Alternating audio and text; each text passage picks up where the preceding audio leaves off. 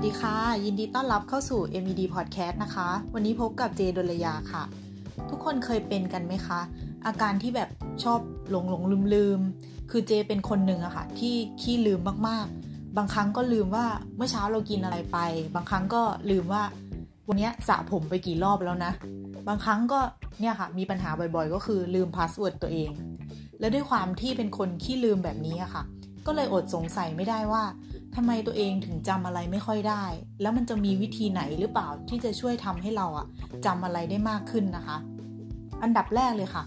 ก่อนที่เราจะเข้าใจการลืมของสมองนะคะ ต้องเข้าใจหลักการทำงานของการจำซะก่อนค่ะ อธิบายง่าย ๆ ก็คือ ความทรงจำของเราอะค่ะ จะถูกแบ่งเป็น 2 ประเภทใหญ่ ๆ ประเภทแรกก็คือ short term memory หรือที่หลังๆอะค่ะ มักจะถูกเรียกว่า working memory นะคะซึ่งก็คือความทรงจำระยะสั้น ที่ถ้าเปรียบเป็น USB ก็จะมีหน่วยความจำที่ต่ำมากจำอะไรได้ทีละน้อยๆ เรียกกลับมาใช้ได้ทันที หากเราไม่ทิ้งไว้นานเกินนะคะ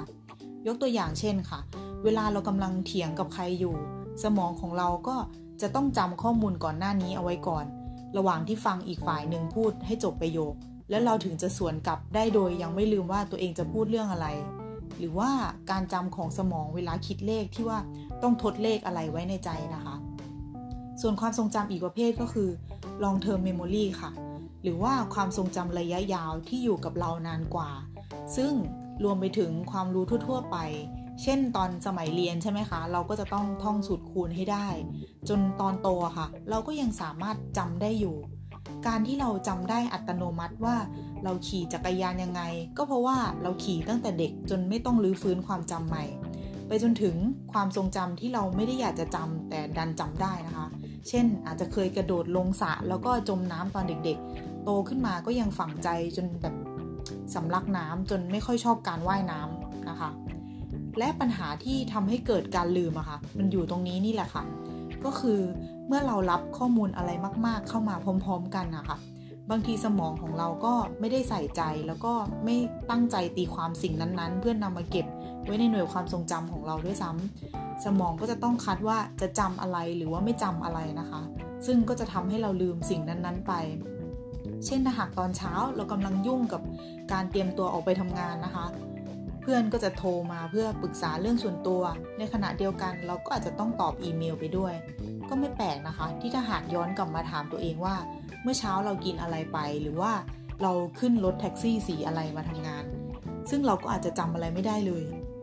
อีกหนึ่งสาเหตุของการลืมก็คือสิ่งที่เรียกว่า storage decay ค่ะ หรือการที่สมองของเราไม่ได้เรียกเอาความทรงจำ short term memory เหล่านั้นกลับมาทบทวนใหม่ ซึ่งมีการระบุว่าหากช่วงระยะเวลาที่เราจำสิ่งใดสิ่งหนึ่งอะค่ะ กับเวลาที่เราเรียกคืนความทรงจำนั้นกลับมาใช้ใหม่ ยิ่งสั้นก็จะยิ่งทำให้เราจำสิ่งนั้นๆ ได้มากขึ้น แต่ถ้าหากเราทิ้งไว้นานนะคะ เราก็จะยิ่งลืมสิ่งนั้นๆ ได้ง่ายขึ้นนั่นเองค่ะ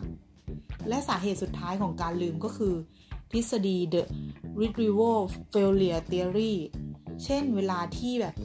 เพื่อนร้องเพลงเก่าเพลงหนึ่งขึ้นมา แล้วเราอะนึกชื่อศิลปินไม่ออกทั้งๆทที่มั่นใจว่าเรารู้จักเราก็จะต้องจำได้ แต่ชื่อศิลปินคนเนี้ยกับติดที่ริมฝีปากของเรา อาการแบบนี้ค่ะ เกิดขึ้นได้จากการที่สมองของเราอะเบลอจนดึงความทรงจำออกมาจากหน่วยความจำในสมองไม่ได้ เพราะว่าข้อมูลเก่าใหม่มันทับซ้อนกันไปหมดนะคะ ทีนี้ค่ะ พอเรารู้ว่าหลักการทำงานของการจำการลืมอะเป็นแบบเนี้ยวิธีที่จะช่วยให้เราลืมให้น้อยลง กับไม่ใช่การพยายามที่จะจดทุกอย่างลงสมุดโน้ตนะคะ แต่ว่าเป็นการพยายามนำข้อมูลที่ได้รับแล้วนะคะ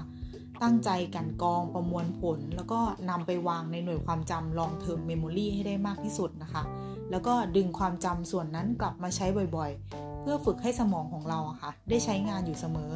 แล้วก็จะได้ไม่ลืมอะไรง่าย ๆ นั่นเองค่ะและนอกจากนี้นะคะ ใครที่มักจะมีอาการแบบหลงหลงลืมลืมบ่อยๆ เนี่ยค่ะ